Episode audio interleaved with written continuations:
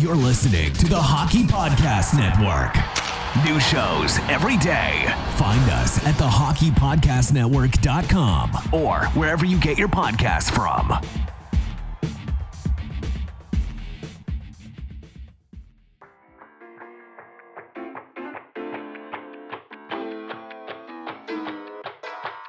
Hockey fans, if you'd like a copy of my new book, Tales with TR Fights, Film, and Folklore, head on over to flankerpress.com.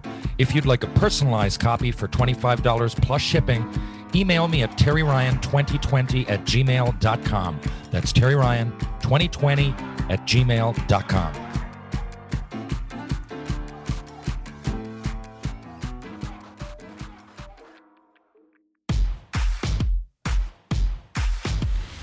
The third round is in full swing and the action increases from game to game. This is where the contenders are separated from the pretenders. To give you some skin in the game, DraftKings will be offering free to play pools every day of the basketball playoffs, offering players a free shot at up to $10,000 in total prizes. That's up to $10,000 in total prizes up for grab each day. The best part, it's free to play. DraftKings free to play pools are easy to enter. Just download the DraftKings app, go to pools, and choose from a wide variety of free contests for an opportunity to win cash prizes. Download the top rated DraftKings app now and use promo code THPN when you sign up to get your free shot at up to $10,000 in total prizes every day of the basketball playoffs. Head to DraftKings pool page to get your free shot at huge cash prizes. That's promo code THPN for a limited time only at DraftKings. Eligibility restrictions apply. See DraftKings.com for details.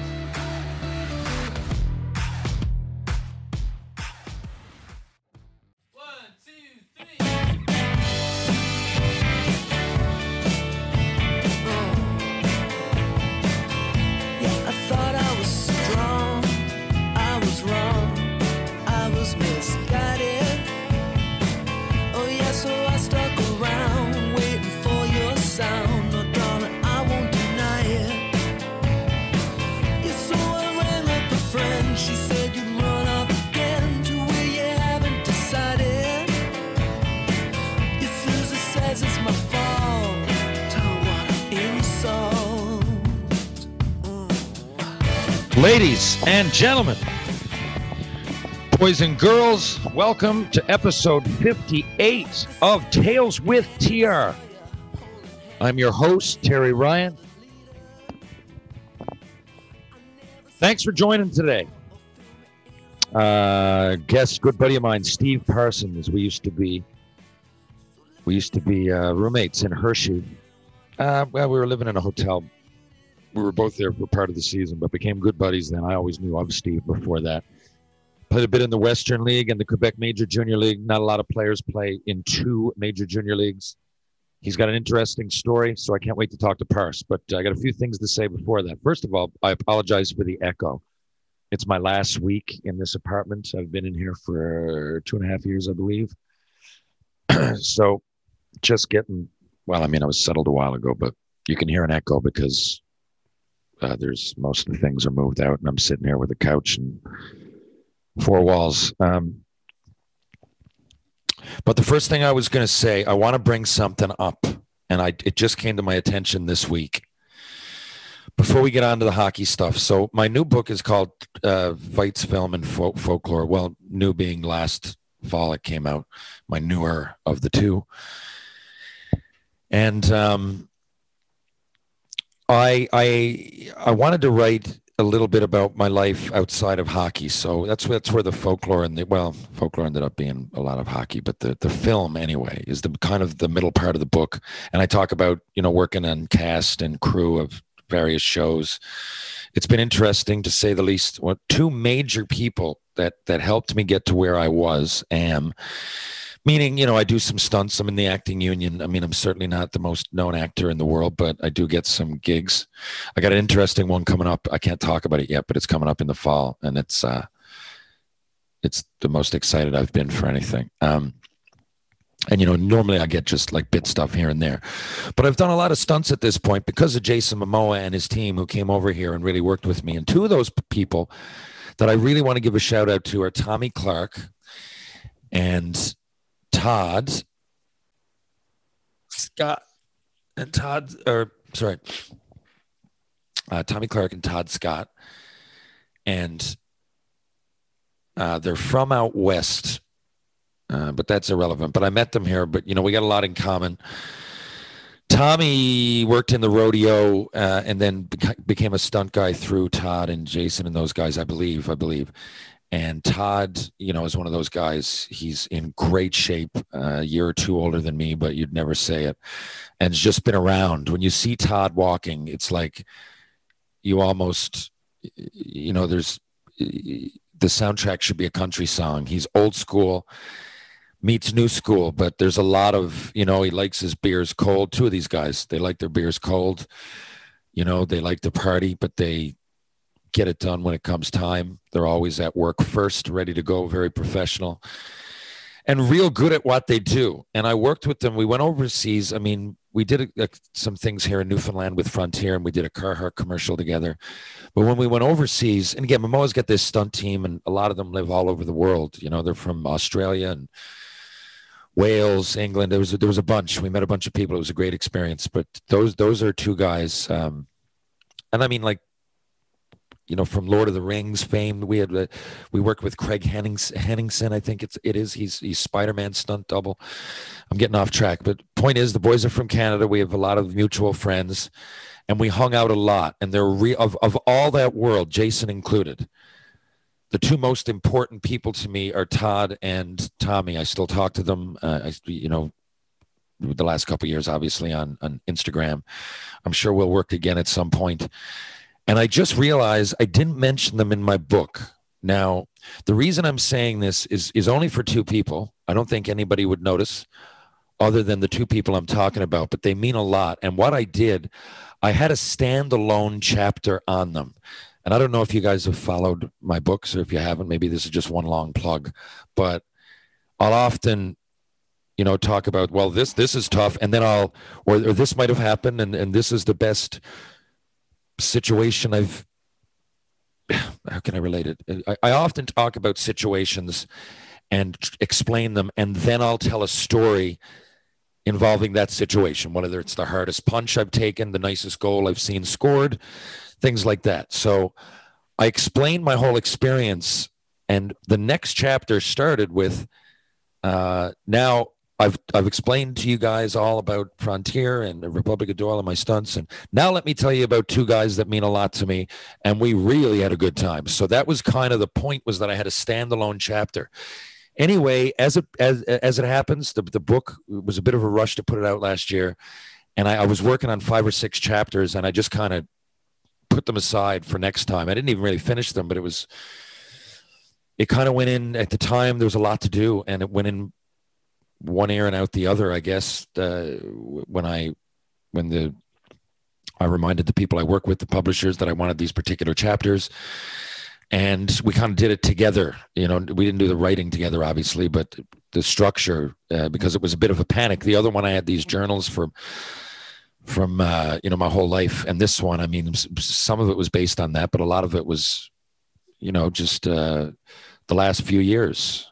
Um, which I didn't necessarily all have documented, but you, in, in journal form. But I had like pictures and videos and things for the last couple of years, and they mean a lot to me. They're real great people. We did a lot together, and you know, I would.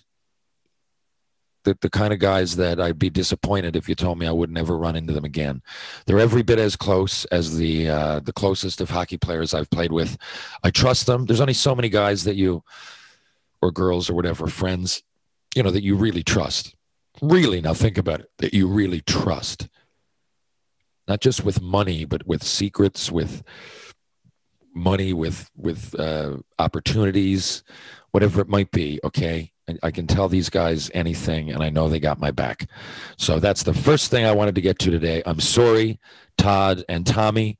You guys are special to me. You're important. I love you, and uh, I'm just gonna have to you know i'm just going to have to write about it in my next book. But i'd love to have both you guys on my podcast because if nothing else you got interesting stories from those stunt years. I mean i could have wrote, written three books just on our time in uh, overseas and uh, doing frontier here in st john's. We had a blast. But anyway love you guys and that's number one. Number two. Number two. Is uh, LeBron James. I don't often talk about a lot of basketball, nor do I talk about LeBron James, but because uh, if if I know at this point in basketball in the basketball world, you're you're from planet Jordan or planet LeBron. Well, I'm Jordan all the way, but I don't want to be sit here and cut up one of the best players ever. Actually, that's what I'm about to do. He is, you know, give the devil his due because I think alarm. Um, you know, both are great players, obviously, and you know you could make an argument for somebody else. Maybe you like Kobe, maybe you like Shaq, maybe you like Wilt Chamberlain, or Kevin Durant, or whoever it might be. But most people at this point would probably say the two greatest ever is between LeBron and Michael Jordan. Now, without getting into the reasons, because really, I'm no, I watch basketball. I'm very aware of it's great players and, and, and, the players that are playing, but I'm certainly no one to cut it up and, and tell you why one guy's better than the other. Let's save that for Carl English. Good Newfoundlander, the best Newfoundland basketball player of all time, really. Um, ask him. But, uh, you know, because when, you could say LeBron, you know, had a big hand in choosing, you know, he's almost playing GM and player at the same time. You know, you could say that he played on a lot of teams that were uh, super teams kind of thing. But you know, he still does it, and this is, I believe, uh, what first year and how, how, many that he's not in the finals. I think he's been in ten finals. I mean, the numbers start to be crazy, but. I know there's narcissism and, and ego egoism or, or ego egotistical uh, mannerisms, whatever you might however you might word it. Is being that I think LeBron is me, me, me. I, I do think that when it comes time, you know, he he plays well within the parameters of a team. But I think in the end, LeBron's about LeBron. Now that's a good trait to a point. But I think sometimes when it bothers me is when it's so obvious that even he doesn't realize it. Here you got a guy who got knocked out in the first round. And right now in the NBA, we're going to have a champion that no one really would have thought at the beginning. And of the four teams left, I think it's healthy in this people the, the complaint in basketball for the last 10 or 15 years has been you know these super teams get created and there's only going to be one of four or five teams even worth watching.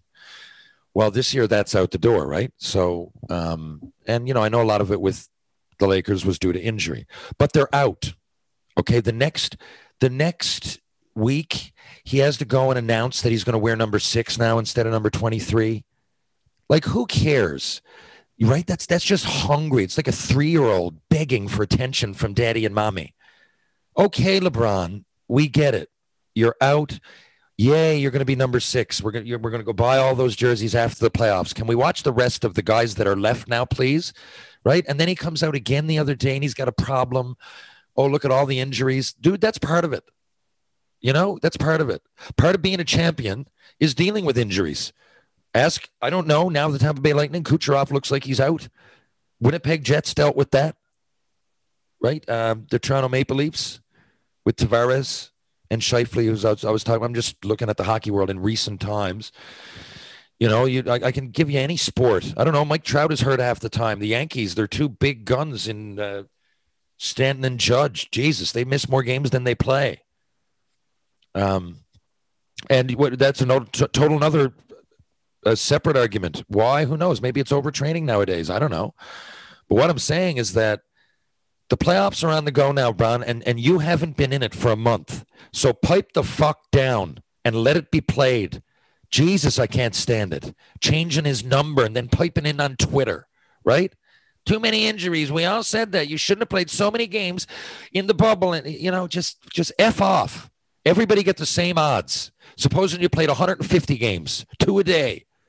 You're all in the same boat. Now, whatever, you're getting older, deal with it. I mean, I find it's interesting. What kind of athlete are you? I'm not knocking anybody for getting injured. It's a hard sport, especially all that pivoting and running and under the rim in, in basketball. I've often said, man, is I don't think it's quite standing in front of the net in hockey because we got a weapon, but you get you get hit pretty hard under that rim. Uh, it ain't easy, but that's why it's interesting. Watch it play out. Who can last? Survival of the fittest. And and regardless, even if you were even if you had a point, just pipe down till it's over. You're out. You're out. God, I can't stand it. That's the only reason I, I've said before. Um, not the only, but certain athletes, certain political figures, right? I, I, I just fucking can't stand that narcissism. Yeah, we get it. You, you're important. You're great. Yes. Yeah. We, you know, can, can we talk about it later? Can we talk about how great you are? Can we give you some attention after the playoffs are over? Anyway, I'm beating a dead horse now. You see what I mean? Uh, number three. The thing I was going to talk about briefly, because you know what, I don't want to talk about politics anymore on here because it gets twisted. So, and the only reason I'm bringing it up now is because I got a lot of messages. Right, you get, and it starts to take over the, the message box. People are really fired up nowadays about politics. Listen, I'm serious. I'm in the center somewhere. I'm in the center. Uh, in these, I don't like Donald Trump for the reasons I just mentioned. I think he's narcissistic. It's all about him. Anybody who played on a sports team or anybody that has a daughter or, or a wife, even, I mean, I don't, or, or if you're a woman, I don't know how you could. I just find the guy, and not, not because of any, um, you know, how do I put it? The, the uh, sexual abuse claims or whatever. I'm not talking about that. I'm just talking about his, his words and his actions. Because you know, I, I, you know, for example, I think gays uh, or or the trans community, LGBTQ, whatever you want to call it. Um, of course, I don't mind if they get married. It has nothing to do with me. As long as people are happy, all you need is love. Boom. But I also, I also, at the same time, don't think that these transgender athletes, what's happening now, should be able to compete in the Olympics. Are you kidding me? I mean, come on. There's differences in the male anatomy and the female anatomy. It's obvious. Now, you can talk about the shape of your pelvis if you want, like to not saying it helps or hurts. I'm just saying there's obvious differences that in certain events, I don't know, weightlifting and shit. Men, I mean, un- unless I'm, I, I'm again, you can't say anything nowadays, but men are generally bigger and stronger, aren't they? I know there's exceptions and there's overlaps. So you're saying I can just go in now and claim myself, uh, you know, do certain cleanups around the body? Not to disrespect a sexual preference, but this is sports. And I think that is a big misfire. And that's where I think the left goes too far. Is that, you know, you're, you're trying to make this argument, which I think is ridiculous. And, you know, you got Donald Trump firing people up with a lie. But in the middle, there's a lot of people like myself that really could go one way or the other. I've I've voted in in the United States. I didn't vote, but you know the people I lived with and the people that I knew and the the, the, the events that were happening. I know exactly each time who I would have voted for, and I don't know if it's been the same three times in a row. And and that's politics, isn't it? Otherwise, if everybody was happy, people would be in there for thirty years in a row. It never happens. At least not in Canada and the United States. I'm not well versed on every other country. A lot of them are crooked or dictatorships or whatever you're going to be. But in democracies, usually the power changes hands because you know there's there's good and bad of both sides, and I see that. Uh, so I don't want to go any further with it. The odd time there's going to be an exception, I suppose, but because of all this Trump bashing and everything, I think I do have friends on the right that are starting to be disrespected, and I hear you. I hear all you. I know exactly where you're coming from on a lot of issues, and if nothing else, have treated me real well. I spent a lot of time in the United States, and I know a lot of people I'm talking to are great Republicans. I know they are. Um, I'm also speaking more to the United States because I have a large audience from down there because of my playing days. And I don't find it's as divided in Canada. And the same thing in Canada, though. I voted both ways. I voted three or four ways, to be honest. Um, it's to, to me, it you know, just comes down to each person is a judgment call, I suppose. I think if you were to only stick with one party, no matter what, that's dangerous. Uh, you know, but but that's my opinion. And speaking of good, uh, great Republicans that I've met, another question I get, uh, point number four, um, is you know people ask me about these guys. Like the guy I'm about to interview is, is an old school, real tough guy. You know, part of that old enforcer. Don't love the word goon, but I guess I can live with enforcer. uh, about the guy I'm about to interview, Steve Parsons. Well, there's another guy. You asked me about some people. I get often get the question, you know, these underrated tough guys and everything. Well, there's there's I, the first one ever comes to my mind. The first is always Jason Renard, and there's a guy. He's on my Facebook. Real real smart. Real, have um, street smart kind of, you know, I met him, I was six, 15, call up to the Tri City Americans, and he was a 19 year old pepper pot. Like he's one of those guys, you might see him in these fights, but he, it just seemed like he always had like just bouncing on his skates. Like, like I, Jason, you know, played all over in the minors as, as a tough guy, feared tough guy. But looking back and looking at the way he skated and he played, I think, I think I do now. I, I think he could have played. Um, the sky's the limit as far as the NHL as a checker. He was just a real, real fast like skater that good hitter. And uh, you know, I didn't really know. I got called up when I was 15. He played the first 30 games with us when I was 16 in Tri Cities, and then we traded him. And he ended up going down to the East Coast League as a 20 year old and playing until you know about 10 or 11 years ago. And uh, real, real, real tough fella. And uh, you talk about players that could have made it. I often talk about here that like I just said, I hate the word enforcer. I hate the word goon. Enforcer is kind of borderline, and he was one of those. But if you if he never dropped the gloves, he would have been effective. I can't say that for everybody that played during that era, but uh, you know, if if you've been in one of the minor leagues that he played in, you know exactly who I'm talking about.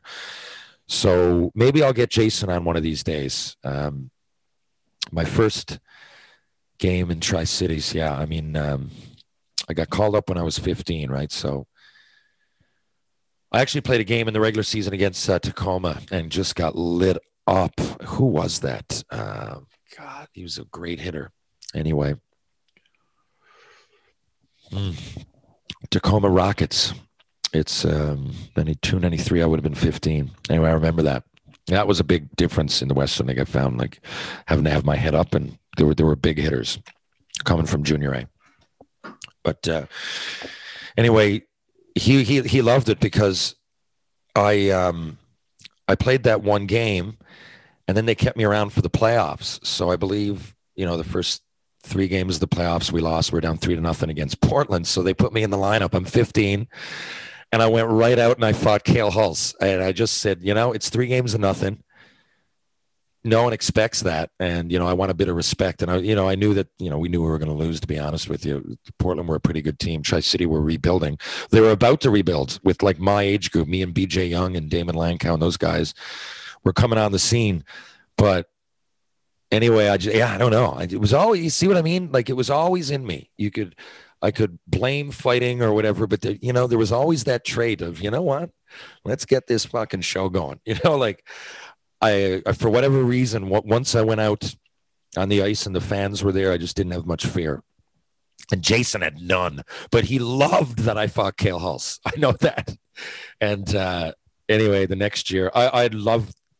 He was just one of those guys. He was quirky, and I just got a kick out of watching him. Just every minute was entertaining, whether he was talking about something outlandish or, you know, um, you know, he had strong opinions. So whatever it was, you could be talking about the military or the latest football trade, whatever it might be, but he'd make it really animated. So, uh, JR, if you're listening, I'd love to have you on here one time, one of the all times, and we haven't uh, seen each other in quite a long time. It'll be a great game of catch up. Hmm. Where are we? Oh, the Habs. Uh, yeah, man. I mean, this is great. You're watching.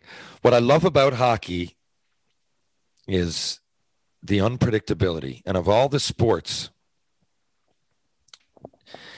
when it comes to playoffs, it's it's you can have the worst team play the best team, and the worst team will win more more than any other sport in hockey. And I love what you're watching, and that's a real poor way to frame it. The worst team, because I'm just saying that, with with points going into the playoffs, I guess Montreal were last, weren't they? 16th of the 16 teams in the playoffs. But you can turn it on, and when people start getting confidence, you know, I mean, every second sports movie is based on that premise, right? You know, you you get a bit of confidence, you can turn it around from major league to Rudy to I don't know. Remember the Titans Friday Night Lights? It's always the same sort of thing. The story changes, but the the general uh, content and the general plot, I guess, is often one of, you know, the underdogs are going to lose and then they win. So, uh, however that comes to be, you know, there's your, there's the middle part of the movie. Well, with these Habs, whether they win or lose, they're up three games to two, as I say this, they're playing Vegas. I mean, you just got to love everything about the team. This is this is hockey. This is what playoff hockey's all about. They they're hanging their egos at the door. No one is is there seems to be talking about me, me, me. If it ended right now, they would have had an unbelievably successful year. Uh, I actually wish there was more of this kind of attitude when I was there. They got um, not not knocking the players I played with, but I think we we needed a bit extra toughness. You know, we traded away Brad Brown and and, and Darcy Tucker. Tucker, I mean, God, how do you trade him away as a young player? Um, and there was obviously tough guys like Corson and everything, right? I mean, Montreal were never wimps, for lack of a better way to put it. But I just know this year they needed a bit of gritness, a bit of grit, and you know, from Anderson to. Uh, and I'll say like what Staal and Perry, these guys are winners. Staal, Perry, you look at Eric Staal, right towards the end of the year, he looked like a dinosaur. But again, the other night he scores a nice goal. They know how to win. They've done it. So it's, you know, if I was Cole Caufield or I was Nick Suzuki or whoever it was in that room, I know, I know I would be more comfortable with Perry and Staal there and, and Price and go on down the list with the veterans. Petry is putting on an absolute clinic. I mean, do you see this guy injured comes out with those wolf eyes? I mean, or zombie eyes?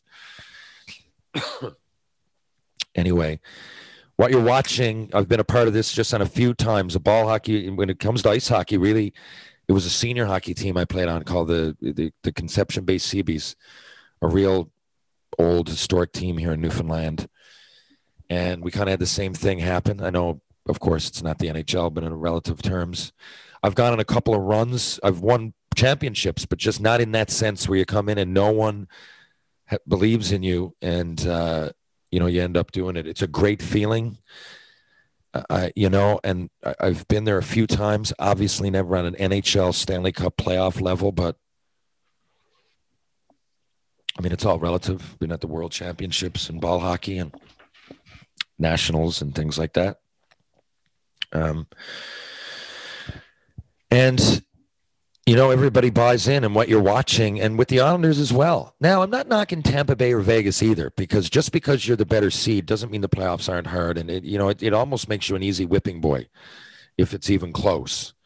But I'm just saying that the, the you know, when you're watching the Islanders and Montreal even make it this far, as I say this, it's three games to three with the Isle uh, with the Islanders going back to Tampa. It's beautiful, and it's a bunch of people. It's it's it's no individual above everybody else, as is a different case in other sports. I mean, look at the Brooklyn Nets. Kyrie Irving gets hurt. Harden plays, but he plays hurt. They still have Durant, who put on one of the best shows ever now. I'm not necessarily talking down and condescending towards the sport. I'm just saying in hockey, it don't work like that, right? The best player, who, who are you going to say is the best player? 90% of you out there are going to say Connor McDavid. How close has Connor McDavid gotten? Not even a sniff. He's never had a sniff in the playoffs. Who are you going to say is the best goal scorer? A lot of people are going to say Auston Matthews. Not close. A lot of you going to say Alex Ovechkin. One, all those years, one cup. And a lot, of, I'm not knocking it. That's how hard it is to win, right? That's how fucking hard it is to win. But hockey's a different sport than the others. And I, again, I say that um, lovingly. I love that about the sport. Um, what else? yeah, since we're in Canada, and um, I spoke to a lot of you Americans just then. I know there's quite a few of you, and thank you for listening. Republicans, Democrats, kids, adults, women, men, all of you, love you. But in Canada, we got some. I know a, a, a large portion of the audience also listens from Canada, and uh, you know, I've played with a lot of um, a lot of players that have firsthand experience with indigenous communities or are indigenous themselves. I mean, I say native. It, it, I also hate that we can't use these words that I've always used. I think I can say native. I'm, I'm not sure uh, of natives that I've that I've been real good friends with, like Sheldon Souray, who came on this show, Craig Stahl in Tri Cities, and on and on. I spoke to them, and I used the word native, and I people say now indigenous. Uh, so if you've ever heard me sprinkle the word native, and, and I shouldn't, this is where I'm getting where where it goes too far on the left again. You fucking know I'm talking about it with respect, right? That's the thing. It's respect. So what I'm getting into is that I, I had to pull the car over on the way here. It doesn't happen much. I had goosebumps and tears in my eyes because I've had firsthand experience and I've lived out west and I know these great communities and I know uh, you know the, the the the, natives that I've come in and, and uh, people with native heritage, should you say, I guess, that I've come across have been only great to me. But there's been a lot of atrocities happen, and I'm talking about now another place where they a residential school where they found unmarked graves with children, and it's uh, residential school system is a real black mark on the country, and a lot of you probably don't even know it, but uh, I don't want to get into it, but it, it, it's do yourselves a favor and everybody else actually uh, bring some awareness to it. Just check into it, Google search it or, or whatever you're going to do. But you know, I got to give a shout out and uh, thoughts, prayers, condolences, or whatever to anyone that's listening um, that's indigenous or uh, you know had any relationship whatsoever with not only residential schools but the communities. You know, when that happened in Kamloops, I've got Kamloops is one of the best places I've ever been. So it's not just the people that went to the schools; it's the families that are still living that that, that you know have had that scar for forever, and it's the people that live in these communities that d- d- didn't really understand or even know much about it that are now embarrassed. Anyway, I don't want to get too far into it, but I feel it deserves at least a mention. And support's always here. Um, yeah. That's it. So, coming up, Stevie Parsons. Now, I had him on Third Man In, which was the podcast I did before this briefly with a couple of my buddies. And Charles Pickett and Mike Hickey, and uh, we kind of went through his career chronologically. So today, so if if that's what you're looking for, you know, the very, you know, when Steve started playing hockey at five years old till you know his last game, then maybe you listen to that one. I'm sure some of these stories are going to overlap, but I'm going to, uh, you know, I'm I'm going to take him down a little bit different of a path here today. Uh, so if you're interested in the specifics of Steve's hockey origins, maybe uh, give that one a listen first.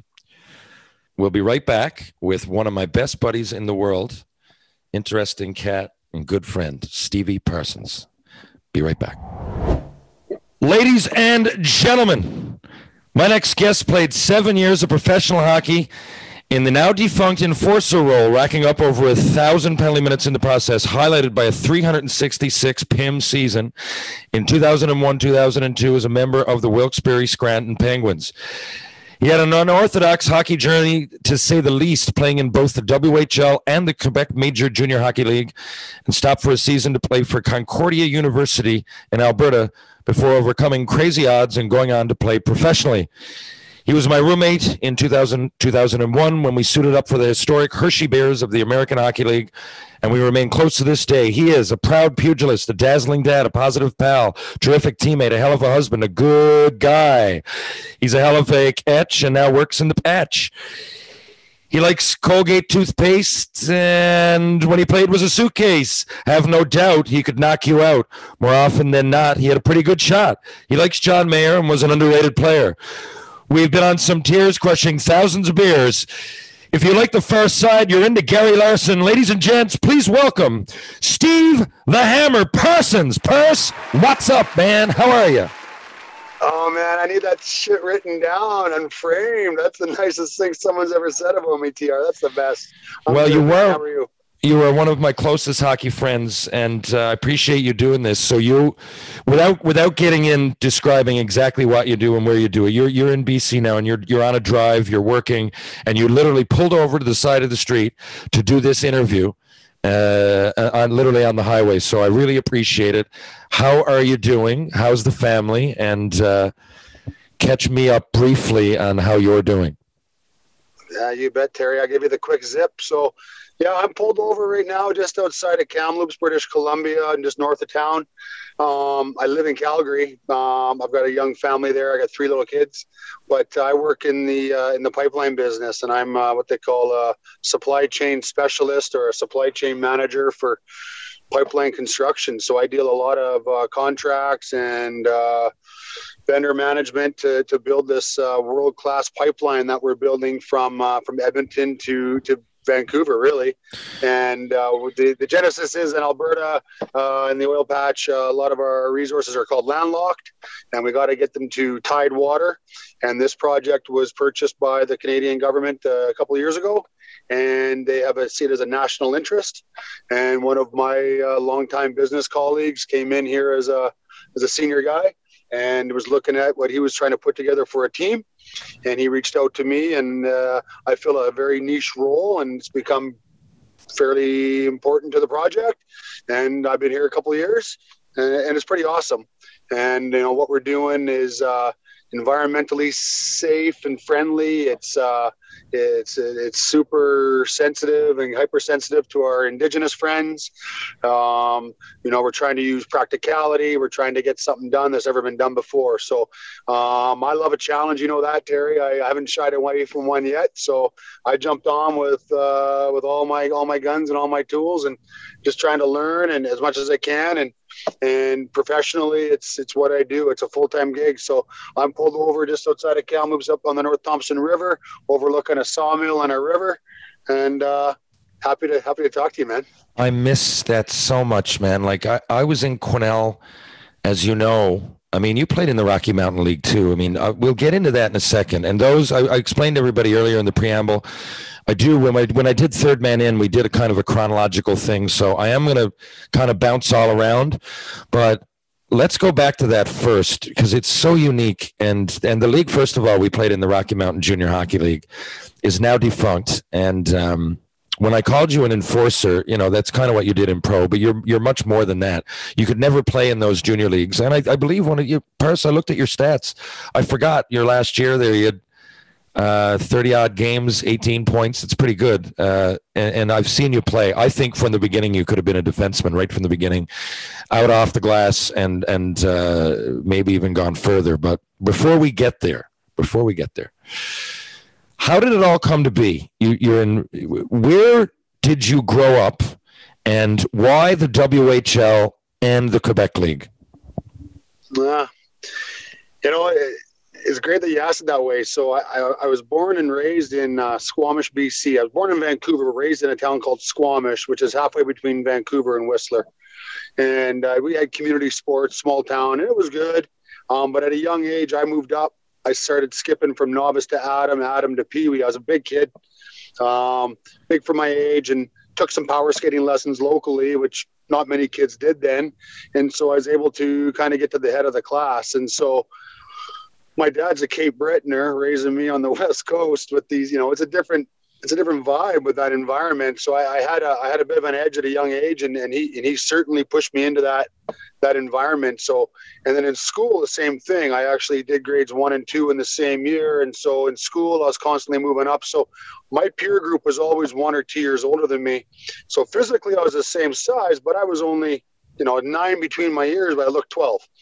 And so uh, back, back in the 80s, you know, I looked, I looked, you know, I was nine, but I looked 12 bad in the 80s. Uh, street fights and, and bike rack fights and neighborhood scraps, that was normal, right? That was something that I was familiar with. I remember, you know, being 10, 11 years old and having, you know, six or seven street fights in, in, in the summer and then going back to school and having them through the course of the year. And it wasn't, uh, wasn't like it is now. Right. So, I kind of fell into that role and that kind of persona at a young age. Although you know, as I got a little bit older and then the, the talent pool got bigger and the guys got stronger, you know, I wasn't nearly as dominant and I became more insecure. And then my family moved over to uh, Nanaimo through a, a, divorce, we'll call it. And, and I just kind of, I don't know, I'll say lost my way, but I definitely lost my confidence for four or five years in my teen years. And when I got to junior age, um, I probably deteriorated a bit as a player. I wasn't like I should have been, but lo and behold, the Kamloops Blazers uh, they took an interest in me and and they listed me during their during their, their they won three cups in four years. I joke that I played the year they didn't win, and it's actually fact. So um, they won three and four, and I played the year we didn't win. And so I was a healthy scratch there for probably call it 60 games over the course of two seasons.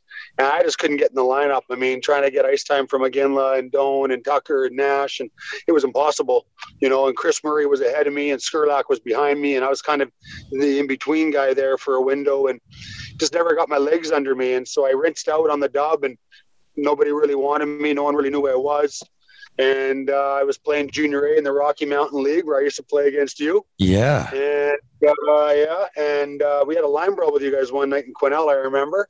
I totally And, remember uh, that. Dave Pernack was our goalie. He ended up being your teammate down in Tri Cities, and uh, we. I've got a. Picture. He fought. He fought Chris Spencer. I got a picture somewhere of that. Uh, so when you when you went into to, to play in the Rocky Mountain League, is that what you were thinking? Like I'm gonna like were you, did you were you well aware I'm gonna be I'm gonna go for the tough guy role? No, no. I, in fact, the year before, uh, midget AAA, I was uh, our team was I think silver medalist in the provincials. Um, I was named to the tournament all star team. I went to Kamloops camp as a D man, and um, Okay, as a D man, as a D man, this is what I'm wondering, because over the years, I mean, when we played together, you know, it was forward, and it was, you know, at that point, you'd fully accepted I'm going to fight everybody, and I'm going to be left wing or right wing wherever they put me. But you weren't playing D. But when you know afterwards, we played a bit of rec hockey out in in, in Shinny, and you know, even practicing down in Hershey, like you're pretty good on your edges. You can tell you went to power skating. You weren't the, the word I, I'm not articulating this the right way when I say you weren't as bad as you would think, but uh, for a guy in that role, you were very surprising skills. You had very surprising skills. You just it was just hard to use them. You know, Darren Langdon's a good hockey player. It's it's, it's hard for anybody in, during that era to see him doing anything but fighting though. So. I was kind of surprised. So yes, I'm glad you you mentioned that you played D. At what point did that change? Because I when I look at you play, you're a natural defenseman to me. It's like watching Adam Pardy, like a big guy with big hands that's pretty tough that can get it out. I mean, of course, you fought more than Adam did. I just mean in raw talent when I look at you. So when did that happen? The choice to to play forward. you know, it's it's um, it's one of those things, Terry, where I got continually pulled into that role because of the style that I played, and and oftentimes in junior uh, for energy or a power play, they'd bring me up and play me up on the up the lineup. If one of our power forwards went down, you know, I was never a one-two guy as a D man. I was always a three-four-five guy. You know, more four-five than anything. Um, so you know, I was, I was you know, I was going to be that smash you in the face kind of defenseman and and be hard on guys and scrap. And back in those days, there was lots of guys out there like that. You know, Colin Yeah. White came through like that. Jamie Huscroft came through like that. Marty McSorley was my was my idol. That's how he played. You know, like you know, and, and I thought I wanted to play that game. And Marty McSorley led the league in plus minus and had 50 point years and 400 pims. So, you know, I was trying to channel that energy. Um, you know, but what happened was I get to places like Kamloops or eventually Laval or into the American League, and the coach would just say to me, "Hey, listen, like you're not in our top six, but fuck, we want you in the lineup. Are you willing to play some left wing to get in the lineup?" Uh, for sure. So I kind of put that in my, I put I put that in my pocket and became pretty good at left wing, you know, relatively. And so when I go to tryouts or training camps, didn't matter if it was NHL, American League, Dub Q, NIMP, college, anything. I would start the camp on the D, and then main camp would come, or if black and white game would come, and I'm playing left wing. I'm like, all right, so okay, well, whatever, man. And I see guys, I see guys get cut, and I see guys get released, and some guys refuse to play positions, and I said, fuck, whatever, like, whatever you want me to do, I'll do it. So, which leads me to my next question with the whole Concordia thing. First of all, when you went and played there, were you defense? Second of all, how did that like? It's just such a weird step when you look because you played junior and then you. I had to remind myself. I looked at your hockey DB again, and I, I keep forgetting that before you went, you did go and play a few few games of pro. Then you decide to go back and play this Canadian college hockey that you know is very rare. Anybody comes out of there, let alone a guy who just a couple years later is going to be one of the penalty minute leaders in all of professional hockey. It just seems like the weirdest link in that chain, and I don't understand it. I know you told me before, but I forget. So tell us, starting with, did you play defense there, and how did it all happen?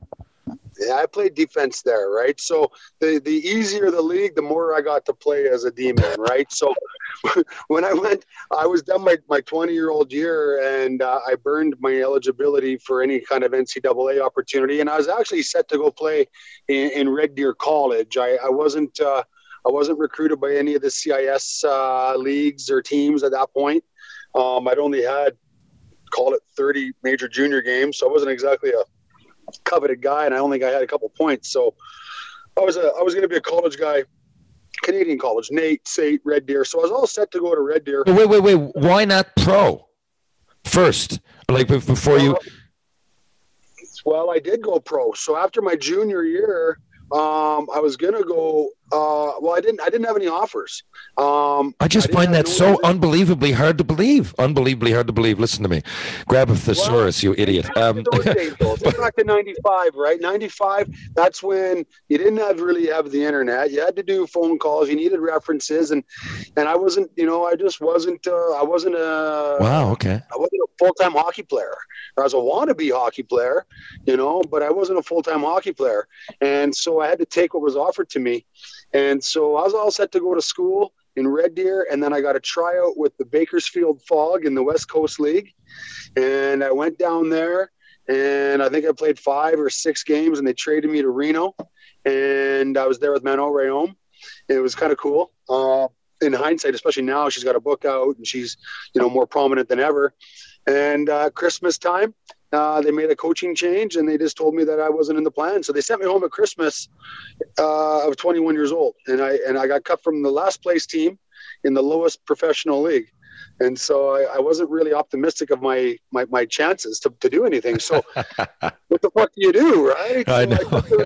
yeah, like I, I mean, what do I do? So I went to work. I started working, and then I got an offer to go play senior hockey up in Manning in the North Peace Hockey League. And um, the only guy that's ever gone from the North Peace League to the NHL. So I got that in my bonnet. But I, uh, went up there and I played half the year and realized that being uh, close to the Yukon, working on a grain elevator wasn't for me.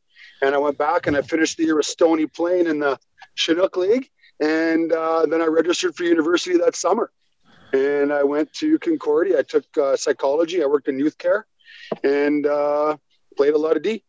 And uh, it was good. I really enjoyed it. It was fun. Next summer, I went to an ID camp. Uh, there was a professional ID camp, and I went to that one uh, one weekend. And uh, the guy there hosting it offered me a tryout in Milwaukee in the IHL. And I said, okay. so I guess I'll do that. That's how that happened. Uh, that is, yeah, that is uh, just incredible. So you you go there. I know I said I wouldn't go in chronological order, but it's so amazing to me because this route is just it's unheard of, right? It's unheard of. There's a lot of things in here that are way off track with what normally happens in a hockey journey. So you go to Milwaukee, so you must have done all right at the camp. Yeah, I Right. made the team out of camp. They they were like, they said to me, they kind of like you. So, where'd you play last year? Concordia University, CIS. No, no, uh, Canadian Concordia College in Edmonton. What, never, we never heard of that. Where, where, where were you from? I played senior hockey before that. Then I took a year off. Holy. In the last three years, you've played one season of organized hockey, and now you're you're literally on our top eight demon coming out of camp. It's- Yeah, holy fuck, kid. And at that time, I was 24, and I was a rookie. And a 24 year old rookie in the minor leagues is a pretty good thing to be because most 24 year olds have their 200 games. But here I am, a 24 year old that's 6'4, 240, and willing to fight everybody in the league, play play okay, the United League, so I could get by. and uh, well, Milwaukee, and then I got cut and sent to Madison in the UHL. And, but a regular uh, pro hockey gig, yeah. I mean, Yeah. UHL is pretty good. I, I watched games. I thought it was pretty good, to be honest, Oh, considering. good. Well, it was funny because I got called up uh, a couple months into the season to by Milwaukee to play a couple games, and and I, first game I played, I was running around a little bit. I got I got on the score sheet and pushing guys and really imposing my will, and didn't really get a fight from anybody. And then it was we won the game, and we flew to Winnipeg the next day, and we had to go play the Moose. And we went in there, and we were getting we got spanked six one or seven one. And I'm out there trying to fucking make plays and have a good stick and hold lines and see the right guy. And I, I didn't uh, I didn't immerse myself in the game, Terry. I didn't fucking run anybody. I didn't call anybody a pussy. I didn't I didn't bully anyone. I didn't stand up for our team. And so the next day we flew back to Chicago. We're busing back to Milwaukee, and they called me up and they uh, the coach just said, "Hey, listen, uh, we're gonna let you go. Uh, we brought you in because you got 250 penalty minutes and you played like you don't have any." And Wow. I said, "Wow, like." Ah man, it's, it's a big step for me, man. Like I've never even, you know, I'm just trying to get used to the pace. And he's like, "Oh, that was your opportunity, and uh, we'll see you on the trail." And they fucking cut me over that. Wow, Purse. That's pretty blunt. Well, I mean, it, So, uh, it certainly lit a fire under your ass, didn't it? Well, I went back the next game and I basically obliterated the league the rest of the year and went after everyone I could go near. Didn't matter who it was, and that would have been we'll call that January. And by uh, by September, I was in Pittsburgh Penguins training camp. That's amazing. Now you go to Penguins training camp. You told me some stories. I mean, Mario Lemieux was there during this time, one of the most mesmerizing players. I hate always saying who my favorite player is because it's hard to judge between all those, like Bobby Orr Gretzky Lemieux. They're all so different, and they're they're also, and and, and you know. The list doesn't have to stop there. Gordie Howe brought so much to, and now you can go back and watch more and more footage as time goes by of these archives. But what I will say is that he was definitely my favorite player to watch, and I technically played one. Game. I didn't get one shift, but I, I dressed for a game against him, and it, it was mesmerizing. And that was an NHL. I, I really, I wish I could have seen a guy like that at camp, and, and meaning that they're, they're just out there more. Like I remember watching Mark Recchi, and like, what what makes him Mark Recchi? Well, you know, inter squad game, and then afterwards practicing, and well, you you get to see a little bit up close and personal. How was it to be up close and personal with Mario Lemieux? Uh, man, I, it's I think I think it's probably my my career highlight. Um, and I and I would really for I overachieved by by every standard imaginable. Um, and, and I believe that I and I and I've got a line that I used to use on guys when they used to call me the t- worst player in the league. I say, well, I'm I'm overachieving to be here, and you're supposed to be in the NHL. So, you who fucked up? It's not me. so, if, yeah, if I'm so horrible and you're playing against me, like you've you've done something wrong, man. You had great chirps. You really did. I loved them. You were making me. You would make me laugh. You and David Linger, two guys that I remember openly laughing during the play. You know, just and that's that's a great characteristic. anyway, I, I don't take myself too seriously, right? So my that year, my first year, I went to Pittsburgh twice, and the first year Mario wasn't there. Uh, Jagr was, and I got an invite to try out based on a summer camp in uh, Boston with Paul Vincent Sr. yeah, and Neil. I used to go to that, yeah. yeah, it was fantastic. And that camp, I think uh, Brad Richards was there. Vinny LeCavalier had just been drafted, or maybe the year before. But anyways, they were there, and they asked me if I was willing to to fight and if I went to camp, and I said absolutely. So I went to camp and ended up in the East Coast League. Then Mario came back midway through the year. Um, I started Pittsburgh, Wilkes-Barre, East Coast, back up through Hershey. That's when we were together. And then Pittsburgh signed me that off season. And that's when I went back and they put me on Mario's team uh, for training camp. And, uh, Wow. you know, showering, playing, practicing. And, it, you know, training camps are what people may not know is like you play your inter squad games, but it's a tournament, right? Like green plays gold, black plays white, then you play each other. There's a semi, there's a final. And any camp I've been to, the, the, someone wins the round robin tur- tournament, right? Like it's a thing. And I mean, even around professional athletes, you know, I never met a professional athlete that isn't more competitive than the next one. So Yeah. camp isn't, no one's out there being okay to lose in camp. Doesn't matter if it's fucking Mario, me, you, Jagr, Oli, didn't matter. You want to win. And uh, Mario wanted us to win. And so he would he would tell me he's like leave your gloves on you got to play we're only got nine forwards and i had to one point uh, midway through camp i think i had five or six fights already and, it, and listen man in training camp you know it's kind of not prison rules but you're not going to get thrown out.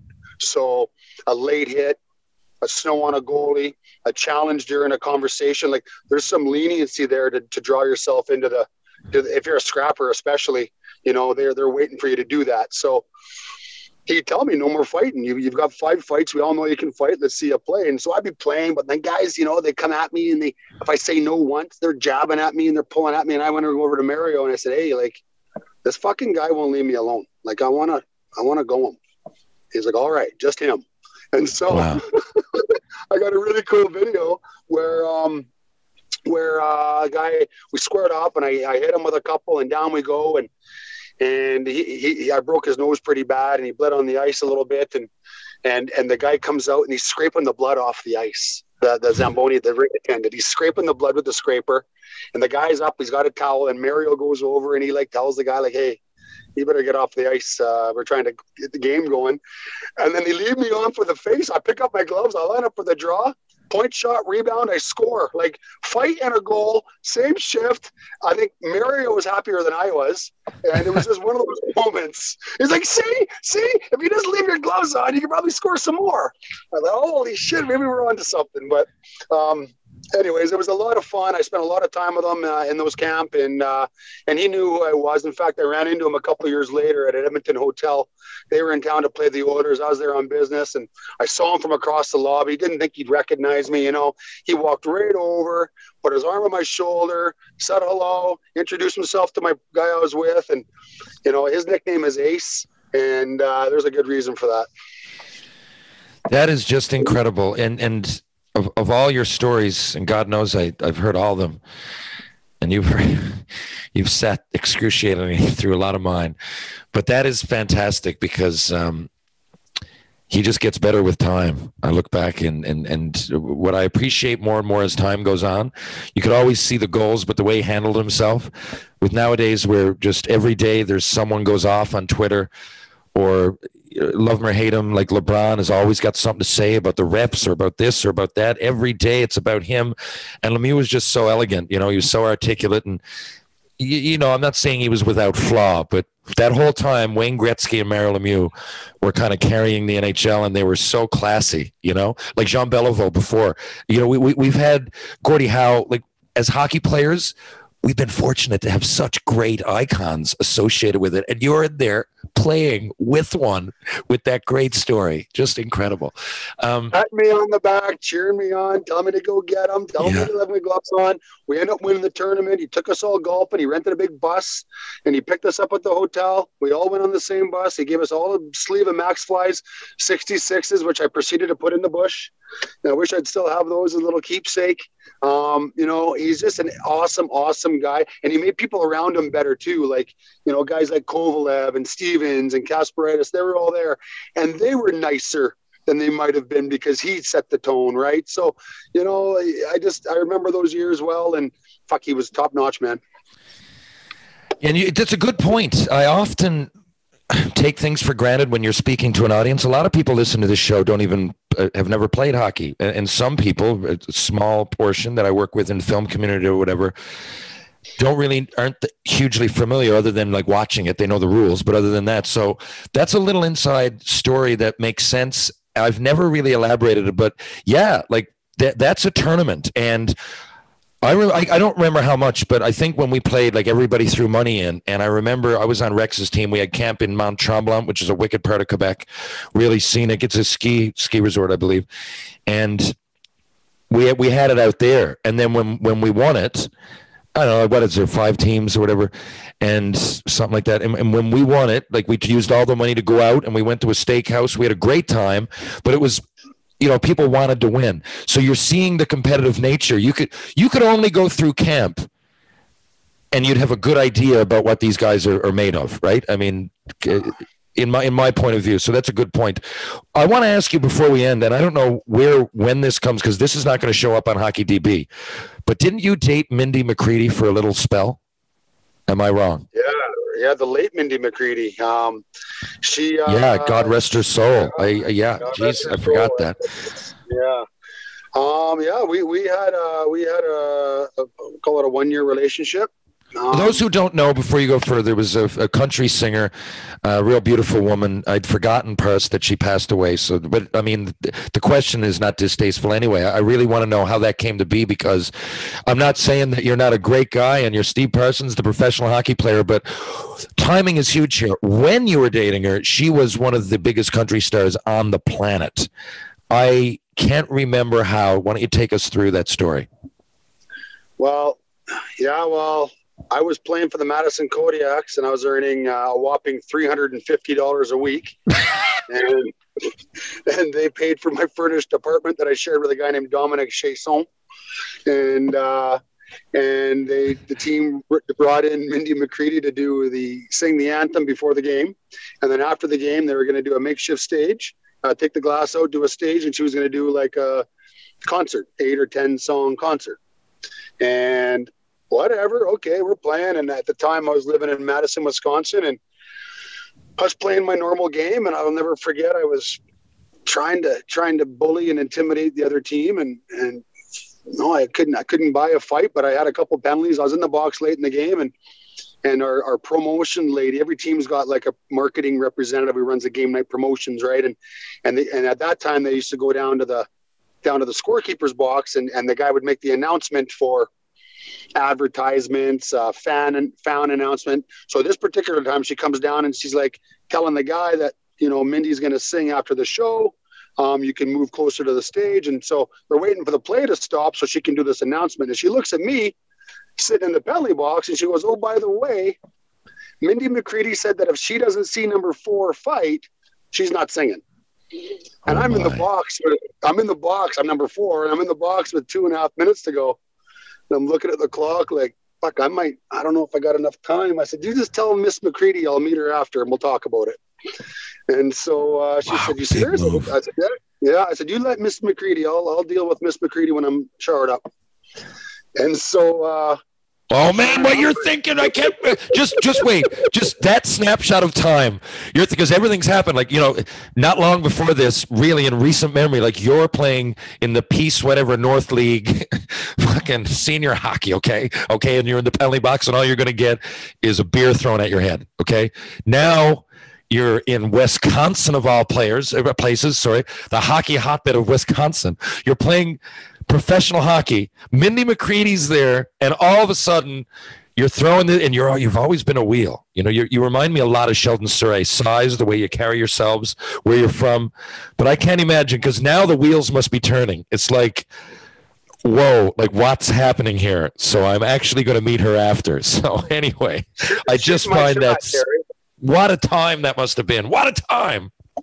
shooting my shot, Terry. So uh, we go in after the game, we get the win, um, shower up, get out, have a little quick workout, get a shower up, and uh, we come out. I come out of the locker room, and you can, you know, the locker rooms always lead to the arena area, and the other team was in town, and and they were all lined up to get her autograph. Hey, the guys got their, and they're all going over to meet her, and half of my guys are over there, and some of the wives are over there, so.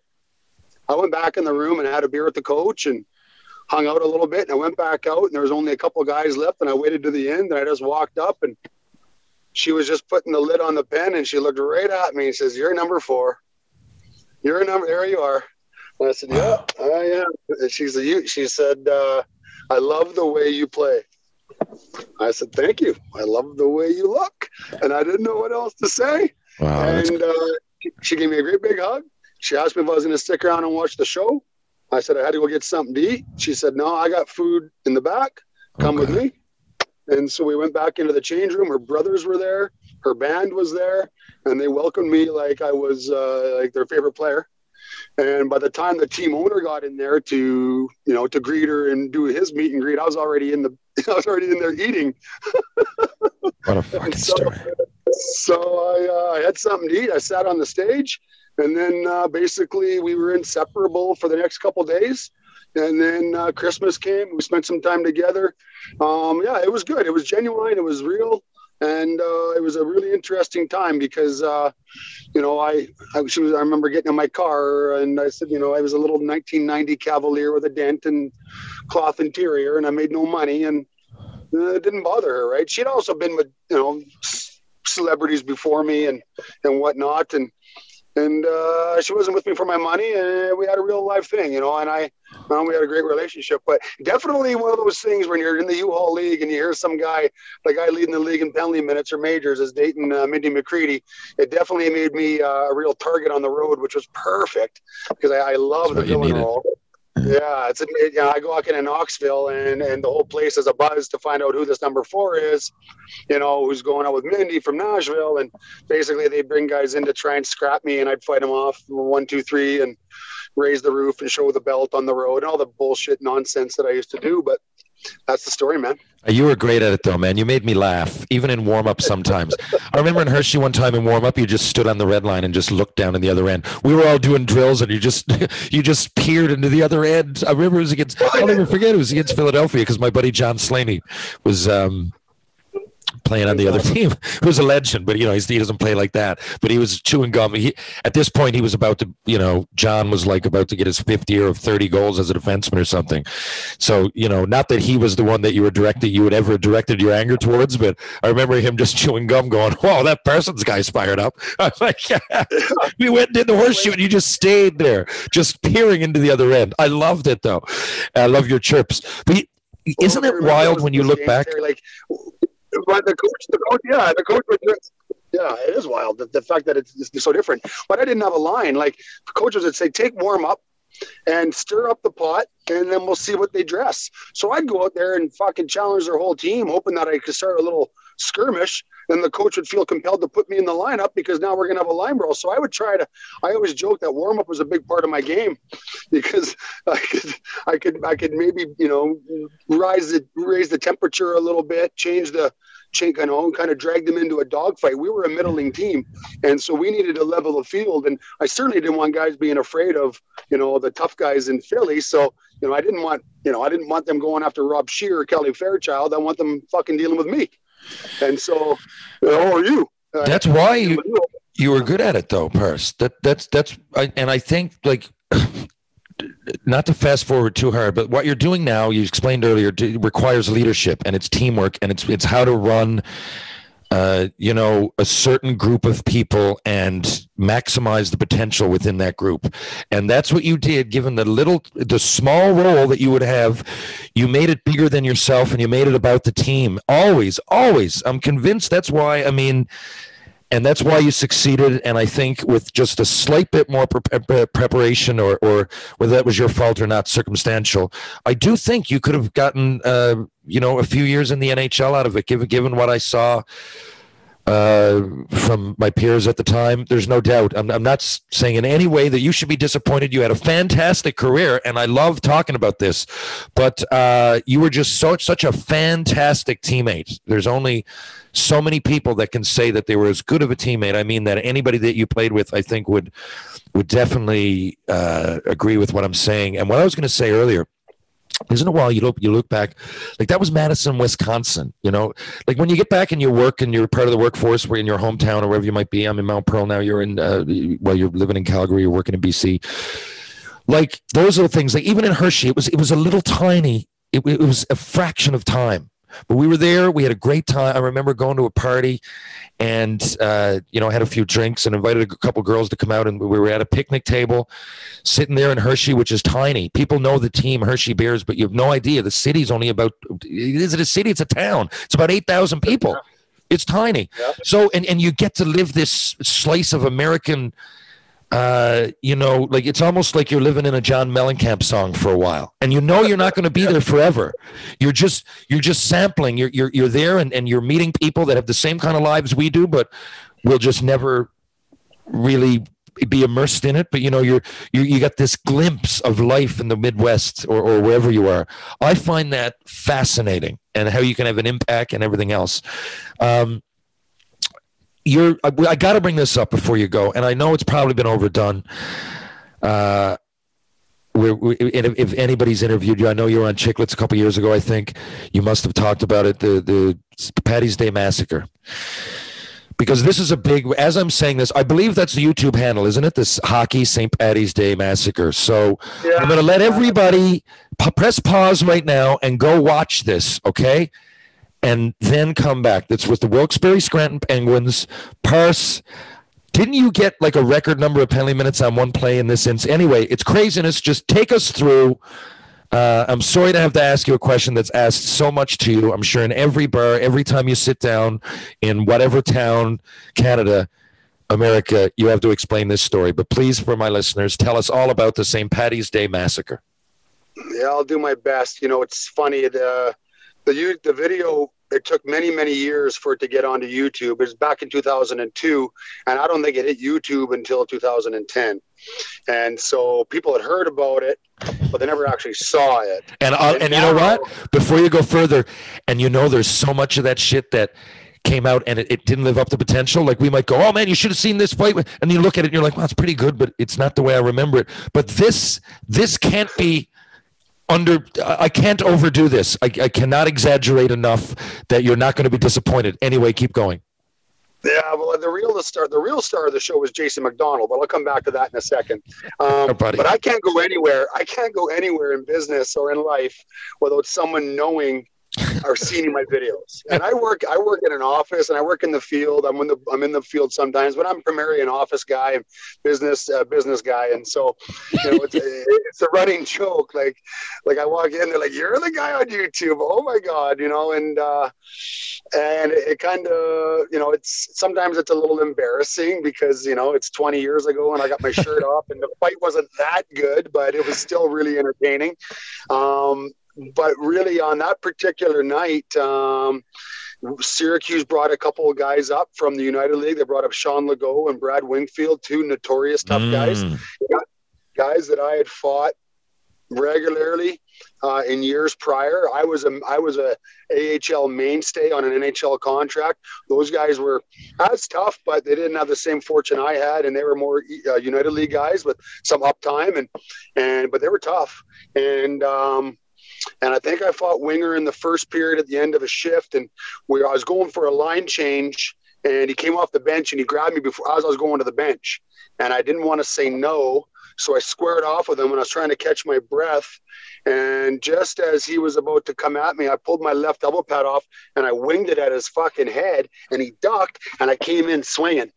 And so when when the referees tallied up the uh, the fights, he got five minutes for fighting and I had two for unsportsmanlike five for fighting and attempt misconduct. So I had a 17 minute package in the first. And then in the second period, I think I ran somebody and got a double minor for charging. And then in the third period, uh, it was getting a little rough, but I was already at 21 minutes, and uh, fight broke out on the ice. And I called the defenseman off to change before the whistle went. So he came off. I got on, at the bench there for a neutral zone offside draw, and by the time I got on, he had John Jacobin down on the ground, and he was he was fucking giving it to Jacko.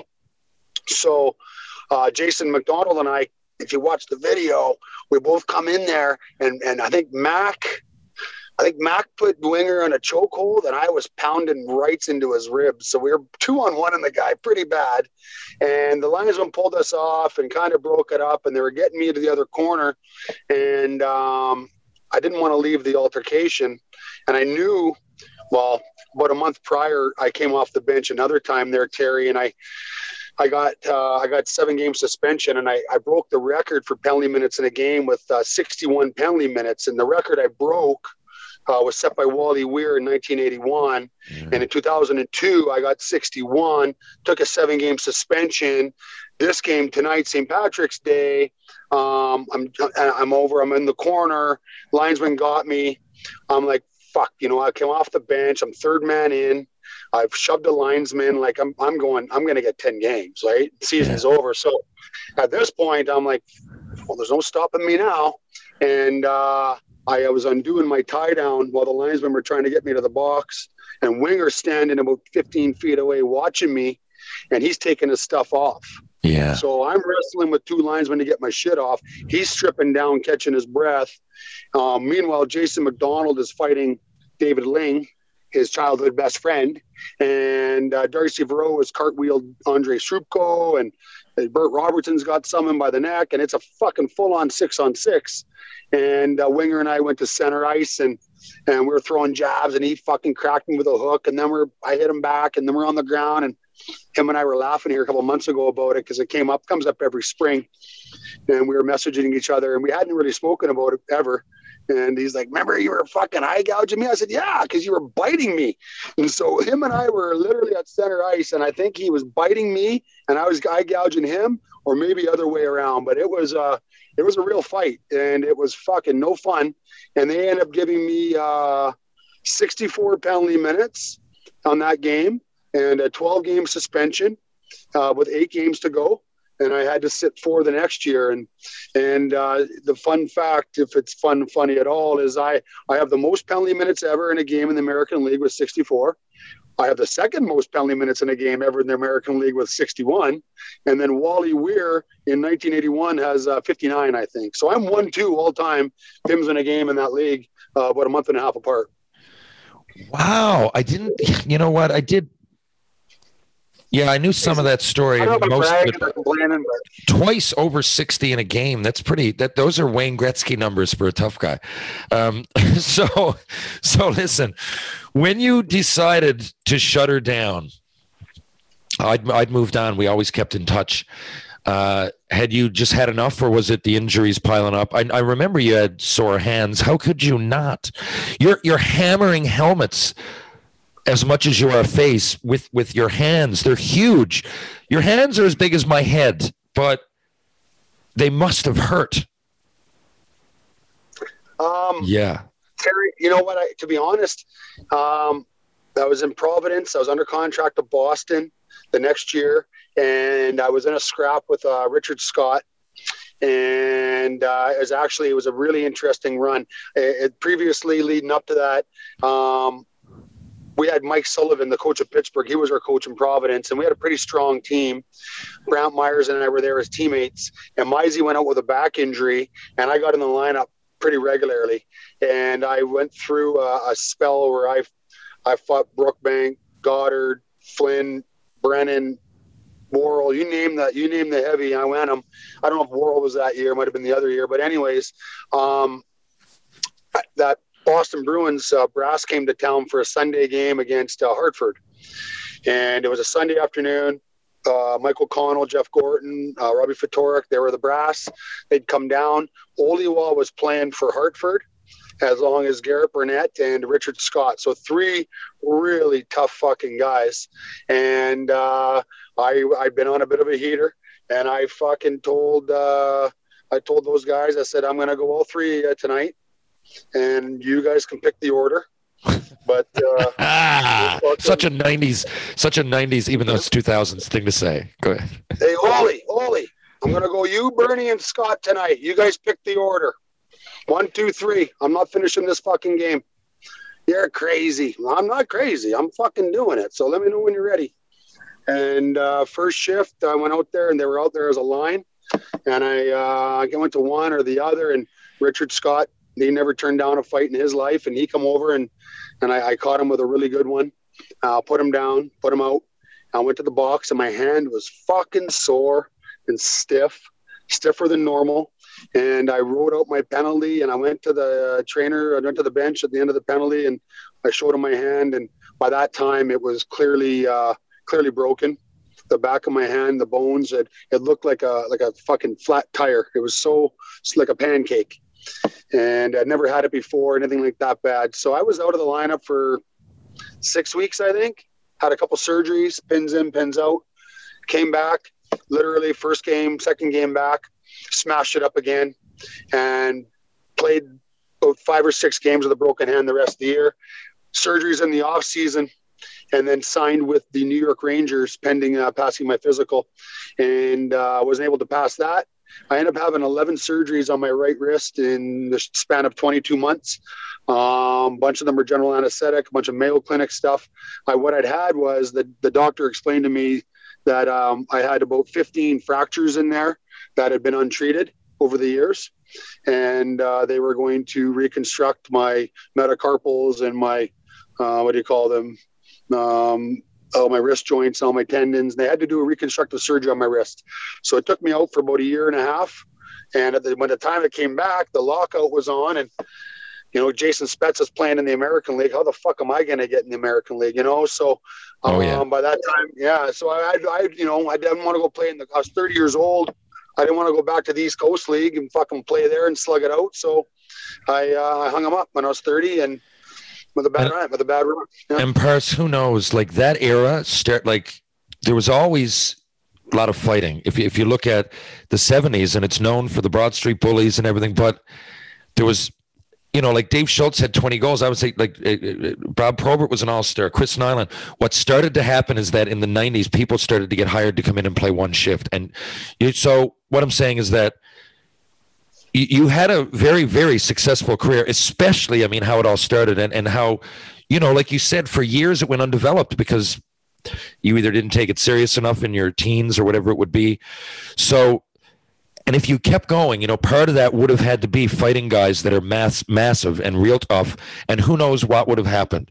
So given that you had such a success and you got so many friends and I, as i count i just thought about it the other day you're in my book. You're in Theo Fleury's book. You're in Mizey's book. I don't know of any more, but just so for the amount that you played and everything, experiences. I mean, some Spezza, you just mentioned he's going on 21 years just in the NHL. You had this little glimpse of pro. You made the most of it. You just talked about meeting Marilyn Mew, everything else, and you're clearly a memorable character. I mean, Theo Fleury has won the Stanley Cup. You know, here, here's a guy who has more Olympic games played than I have in the NHL. And he's mentioning you uh, in his book. And, uh, you know, I just think for if you look at the glimpse of time that you played, you're an impactful player, teammate, um, friend, and there's a reason that you're doing what you're doing now. You're a leader.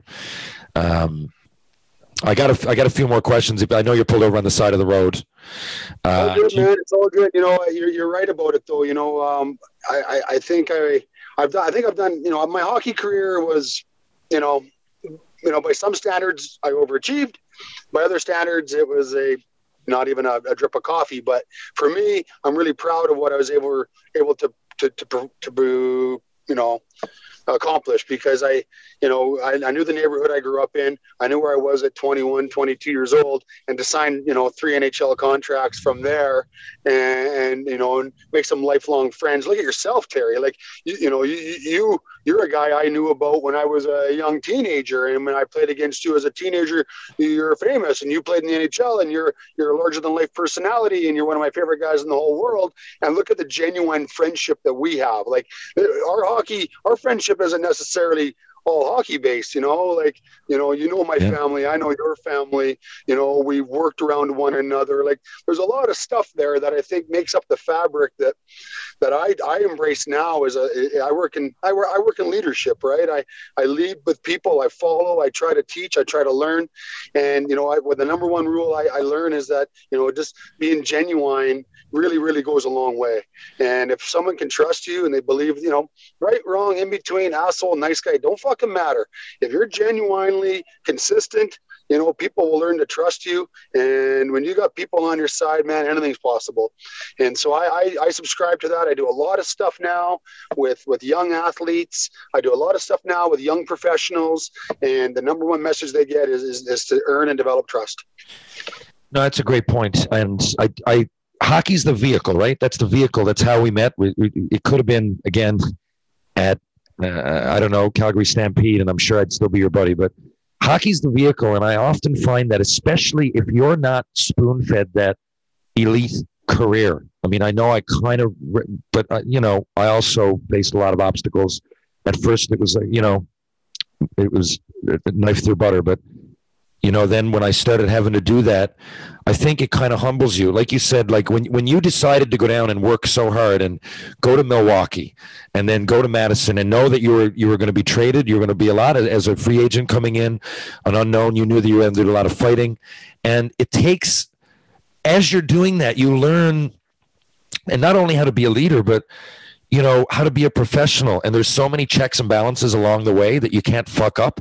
And i think because it's such a fun and at times glamorous life when you're a young hockey player. People don't realize you're really maturing fast. I mean, it might not look like it on the outside because you're playing a game that you dress up in a uniform. I mean, just that alone, right? You're, you're playing a game. So it appears, geez, I'd love to do that. And it, to each their own, but there's a whole lot of growing up to do, you know, and, and if, yeah, if you've had a hard you work, path, you work with young players. You work with young players. You know, you tell a young player going to uh, St. John Sea Dogs camp or something like that, or or you know, take some coffee cards, tip your trainer, right? Take care of the room. Yes. right.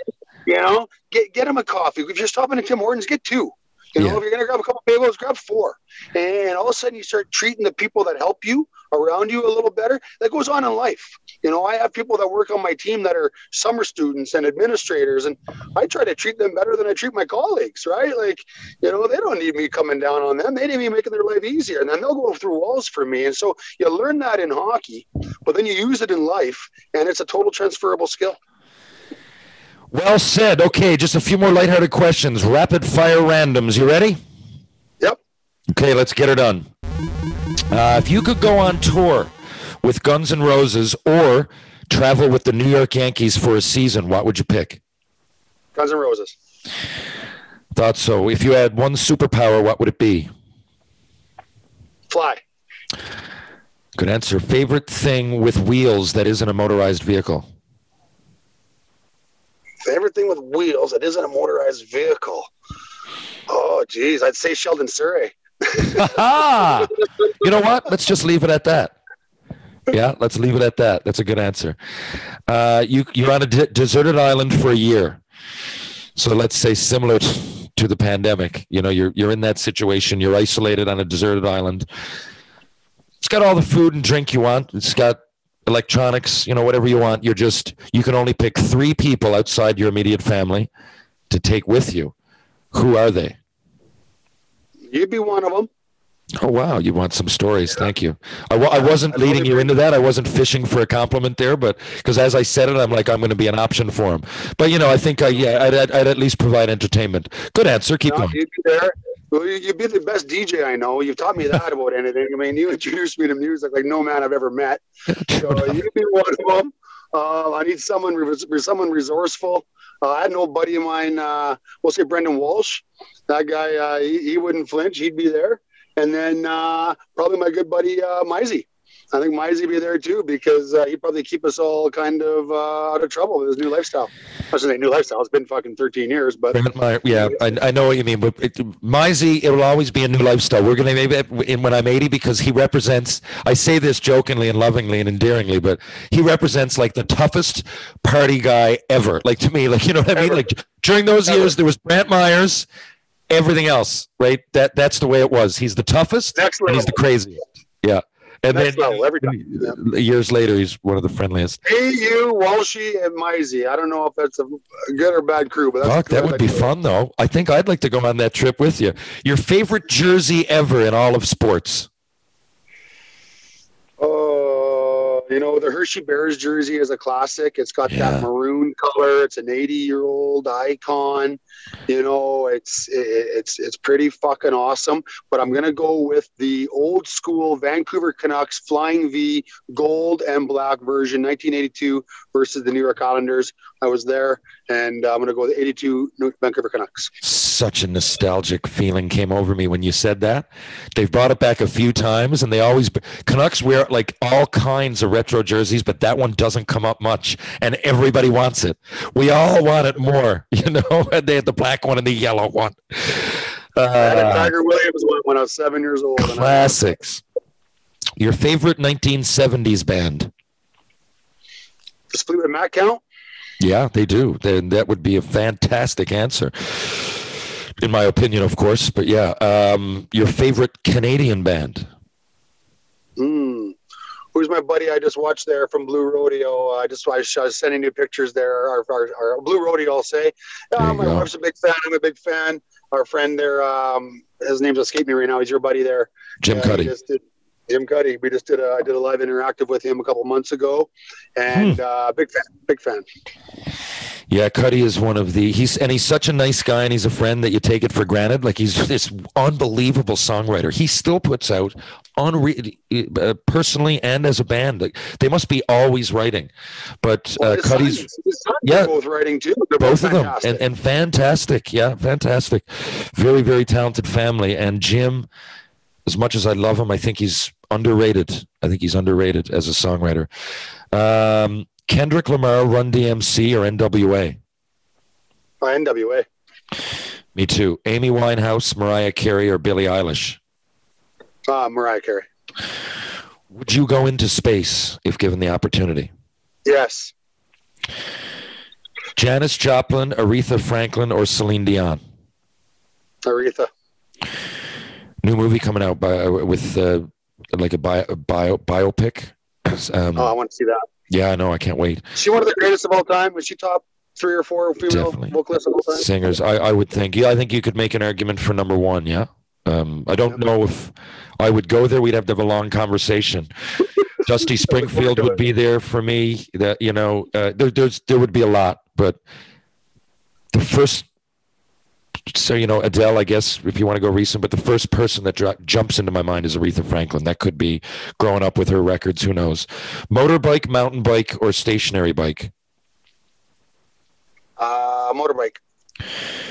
Johnny Carson, Conan O'Brien, or David Letterman? Letterman. Pre-game meal. What what was your pre- pref- preferred pre-game meal? Steak or pasta or both or whatever. Chicken and pasta. Chicken parm usually. You got to pick one of these things for an occupation: uh, astronaut or professional skydiver. Let's say they paid the mo- the, the same. I'd say astronaut. I, I prefer a little more control. Good reasoning. Yeah, good reasoning. I, I- I found that to be real tough because I'm scared That's of heights, but I don't know Me if I could have it in me to skydive every time, and I'm sure it'd be it'd freak me out to go up into space. But control, you know, I'm, I'm on a plane. I'm usually okay, so if I can do that, I'm fascinated with that idea of going into orbit. Now that I know that it's like possible that people are doing it, it probably won't be. It'll probably be a thing like when I'm dead. But I'm you go- fascinated. I, I, I think I would. I talk about it so much that at one point I'd say shit or get off the pot. Make sure that like my daughter, my daughter graduated from high school. I did most of the things on my bucket list because I know I'm, you know, you're probably going to be protected. I just feel that there's a chance I'm not going to come back for whatever reason. That's part of the intrigue, though. Um, Yeah. Right, part of the intrigue. If I was to choke right now, would you be able to help? Hundred percent. Is there life on other? Pla- is there life out there? I shouldn't say Yes. on other planets here, but you know, anywhere. pretty, pretty naive and narrow-minded to think that we're the most important beings in the universe. When it's so think big, yeah. It's so big. We don't know what we don't know. when it's so big. I think it's just a matter of time. Your favorite animal sound? Would it, you know, cows moo, dogs bark, and so on? I'm a bear, brother. I'm a bear. It's a bear noise. Okay. Uh, hardest punch you've ever been hit with? Steve McLaren, fucking right hand in Philly one night, hit me in the temple, dropped me to my knees. I didn't even feel it. I kind of come to holding his elbows. I felt that too. I went Lassard, Lassard, McLaren. Hello, hello. Ice, uh, no ice, uh, ice packs all over my head. Ju- a horrible experience. I mean, looking back, it's a great story. DJ Smith, one of his favorites, but yeah, that took the good out of me. Um, your favorite restaurant uh, anywhere in the world? Um, you don't have to plug a friend's. Um, let's just say on the road back in the day. I, I used to like going to Mort's, and my favorite Mort's actually was in Pittsburgh. I've been to that one. Tonight I'm going to be in Vancouver for dinner. I'm going to Joe Forte's Seafood House there. It's uh, I try to make a point of going.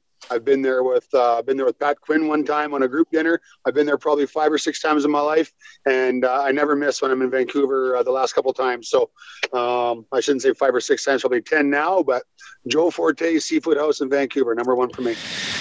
Is there anything else you want to promote? I know you do some charity work. A few years ago, you played in the then longest hockey game ever. I think it was like seven or eight days long or whatever it was. But, you know, you do a lot of charity work. Is there anything else you want me to plug here or uh, until the next time we speak, my friend?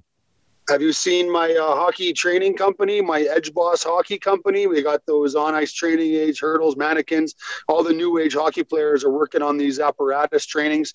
My, my partners and I, uh, a couple ex NHLers, Jeff Shantz, uh, Phil Crowe, and my buddy uh, Pat Seeley played uh, junior college, university, some Olympic hockey. Four of us started this little company, and we we build these training aids. We sell them. There's some guys from Newfoundland that own some. Um, I, I was messaging you about that, and so Edge Boss Hockey, super proud of it. Lots of fun, and guys seem to like it. Awesome. Um, well, thanks again for doing this, especially in the manner that you're doing it, literally on the uh, Coquihalla or wherever the hell you are. You're on the highway somewhere. and, uh, you know, pulling over to the side of the road is one step above and beyond. Uh, and you didn't have to, man. I appreciate it. I'm going to leave you with some song lyrics. As I do, this song's called The Enforcer by Monster Truck. I'm going to make you sorry. Don't try my patience, son. There's a reason I'm the one. People stand people I'm the one people stand aside for. Just play the game you know and we won't go toe to toe. Under the lights my justice reigns. Crossing the line will put you in pain. The enforcer and I mean that in the most uh, lovingly of terms. You know, I don't like the term goon, but enforcer's kind of along the lines of, you know, that's what you did, Purse. Love it or hate it. That's part of your DNA. You're a great hockey player, but you were an enforcer. One of the best I've ever played with or against, and certainly an unreal teammate. Every enforcer I know that lasted is a great teammate. Otherwise, they wouldn't be able to play the role. I love you. You're one of my best friends. Thanks a lot for doing this, and I'll talk to you again soon. I'd love, love to see your family over here in Newfoundland again one day. I'll plan a trip out that way. You know, I got a sister there, and all the best hugs and kisses to to your mom and your dad and your little girl out there, Terry. I love you. You call me anytime, brother. Thanks a lot, Purse. We'll talk again soon. Thanks for doing this. And there you have it St. Patty's Day Massacre survivor, good friend, professional hockey player, Canadian university player, senior hockey graduate, all around good guy, Steve Parsons. We could go on and on. One of my best friends in the world, hockey or not hockey, no hockey. Uh, Pars has made it out here to Newfoundland a couple times, and I stayed with him actually in Calgary. I didn't bring that up when I first went out there to work. Well, first, geez, what am I saying? In, in 07, 08, I went out there though to work for a year, and I he had me stay at his house for two full months with no rent, no nothing. Just a great person. So thanks a lot, Steve Parsons. And if you haven't already, check it out, St. Patty's Day Massacre. And uh, for shits and giggles, just Google Steve Parsons. A lot of great battles back in the day when that was a thing. When uh, I like to have enforcers on again. I understand the game is going in a different direction. Um, I'm not really interested in, in opinion or, or trying to sit here and say, you know, we should have fighting or we shouldn't. I just think that's an interesting part. It happened, right? It's part of the game. It's part of what happened. And it's always interesting to have those stories and from a perspective of a guy that, you know, went through it and at, you know, one of the most storied eras of the, the classic hockey fighter that there's been. It's all an evolution, of course. And, uh, good luck to the game no matter what. I, I, think it is still really entertaining, to be honest. Um, some of these calls and dives and whatever, I mean, it does, it gets frustrating. And sometimes I vent to ex players I played with. I was talking with Jason McBain this week after one of these games, but. But the thing is, the, the, there's there's always I, what I do like is the intensity in the playoffs, and there's a lot of people finishing hits you know, a lot of traditionalists might look and say, you know, hockey's not what it used to be. But anybody that, you know, watches other sports that might be taking in hockey for the first time, I say it every year in the playoffs, they must be impressed. We, we put a good product out there, man. Like it really is. It's fast. There's hitting. There's, there's a lot of overtime games, which means a lot of parity. Fans, you know, it's great for the fans. There's more and more goals being scored, more and more superstars. I think some of the rules that were changed years ago now are are really starting to come to fruition when you see the the moves and the, you know, just the, the attention to detail and, and and puck handling and everything. Uh, I find it mesmerizing, and there's of course good and bad with every era. Yes, I think it could be a little bit tougher, and every year whoever wins the cup always has an element of toughness and uh, so i don't think it's going to change and look at the defensemen that are left on each team they're huge i've always said it, it's physics. You don't even necessarily to have need to have guys back there that are going to maim you with every hit, but it's just physics, and it's a long game with with short zones, and there's hitting, you know, and it's there, there's a weapon in your hand, and it's it's a grind, man. It's a grind. And uh, for better or for worse, I think we still have the most entertaining uh, professional sport to watch in the playoffs. Listen, this has been great. It's awesome to catch up with Steve Parsons. Uh, thanks a lot for tuning in. If you're downtown St. John's, Wedgewood Cafe, of course. Patio season now, man. Go down and experience it. Of course, come to TJ's Patio. And of course, come to Greensleeves uh, you know, which is my places of work, TJ's patio, but you know, it's the same ownership. So come on down, check us out. But more than anything, just come down and, and take in downtown St. John's. A lot of businesses need a Trinity Pub is a great new patio. Check that out. Pretty much everywhere. Merchant Tavern's back. Uh, I don't want to start listing places because there's dozens down there that, well, I, I would think there's probably over 50 in that one little area you know, Duckworth and Water Street. And they're shutting it down now for pedestrians in the summer.